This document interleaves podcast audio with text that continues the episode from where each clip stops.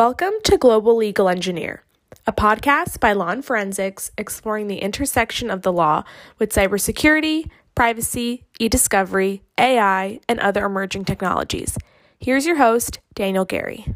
Welcome back to the Global Engineering Podcast. Thank you so much for tuning in to hear both myself and my co host David Cass pontificate on various pressing issues that we see, both from my perspective as an attorney and technologist and neutral, and David's perspective as a regulator and former CISO running some of the largest organizations and security programs in the world, and now as the VP at the New York Fed. With that said, before we kick off, I want to remind everybody this is not legal advice, nor should it be considered legal advice. This podcast and the comments contained therein represent only the personal views of the participants and do not reflect those of their employers or clients. This podcast is offered for educational, informational uses only. With all of those great disclaimers laid out, I'm going to um, get to our immediate um, pressing topic of today's 10 minute chat, which is security strategy in the COVID world. Now you think, oh, it's got to be the same, but newsflash, it's not. And uh, you know, I know David, you work and you've seen and see and have seen lots of different strategy, and you know, I as well have seen in my fair share of these different strategy, um, you know, mechanisms and machinations around cybersecurity. But I'd love to hear your thoughts, David, of where you think security is heading and and how the COVID world's you know, at a strategic level, and how has COVID really impacted that? So, David, love to hear your thoughts. Yeah, thanks, Daniel. So I'd say you know almost the you know the, the unwritten rule of security tends to always be you know never never waste a, a good crisis from the point of view of you know helping drive security enhancements and things like that. But I'd say you know one of the key things that we're looking at is you know has there been a real change in security strategy? So part of it is you know it always goes back to getting back to basics. Most organizations and institutions struggle with, you know, the basic blocking and tackling. So I'd say, you know, in the light of the, the current pandemic, it, it's always good to revisit your basic blocking and tackling, your basic security hygiene to start with from that first perspective say blocking and tackling i agree with you. I, I tell people return back to the fundamentals right? I think especially for large organizations that you know i do run a global legal engineering firm and we work with some very very large entities today. And i think one thing that covid has certainly driven home is the need just for the basics like two fact like access control lists you know endpoint protection asset management you know the very basics. I don't know, David. I'd love to hear you expand a little further on as to where you where you think things are heading, and when you say you know the fundamentals, what what's in the fundamentals? You know, I I can share my thoughts, but I'd love to hear where you're coming from, David, and I'll pipe in from where I sit as well. But David. Yeah, so so you know when you look at your the, your basic hallmarks of, of security, you're always talking about you know confidentiality, integrity, availability, eh, but it's kind of like know, you know revisiting that core foundation of your information security program. Because this way, with the change to COVID or with you know pandemic in general, you can see well what's changed. What do I really need to revisit? You know, one of the key things there is you know whether it's been you know even pre-COVID as organizations now you know take on new technologies such as cloud, blockchain, and are looking at what other new you know innovative technologies are out there you know, one of the basic things that they've had to kind of revisit is, you know, their identity access management program to take a look at, you know, is it adequate from that point of view? Because now, as organizations take on these other technologies, your your traditional data center is now really becoming a loosely federated, connected set of different environments. So you want to make sure that identity really truly federates across all of those different applications or technologies from that perspective.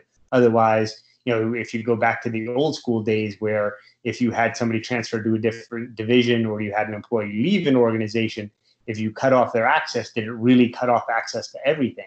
And now in today's interconnected world, that's really more important than ever. So that would probably be a good fundamental example.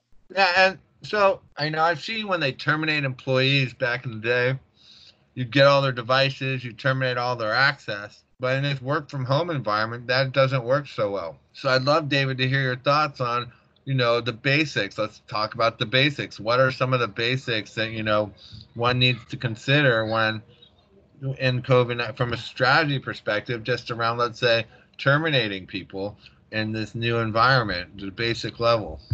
So, so I mean, that raises a great point because I think in the in the mad dash to get everyone home and the mad dash to get assets deployed to individuals, I think you know overall a, a lot of organizations did a pretty good job of getting their people home quickly and safely, and, and kind of getting them the additional assets they need to connect to the environment. But you know that doesn't change the fact that you know people do leave organizations or people do you know get downsized. Um, you know how do you you know does that institution or organization have a method for collecting those you know individuals assets that were issued to them from that point of view and is there an expectation that they keep that information safe and that material safe? So you know asset management is kind of another fundamental you know when you talk about basic blocking and tackling for organizations of you know do they know what assets they have deployed? Are they monitoring them appropriately? You know covid is kind of covid-19 is kind of brought on that scenario now of you know, if you do have somebody depart from your workforce or you do have the need where you've had to terminate somebody, how do you kind of collect their assets in a timely manner?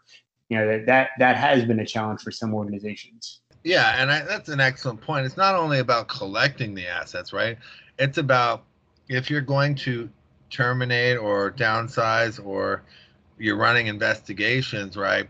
do you have the right controls and processes in place that are available to you do you even know what your employees are working from I, for the situations where people are using their home laptops to do work from home it gets even trickier because tracking and understanding what data is being downloaded and shared and everything else becomes even stickier.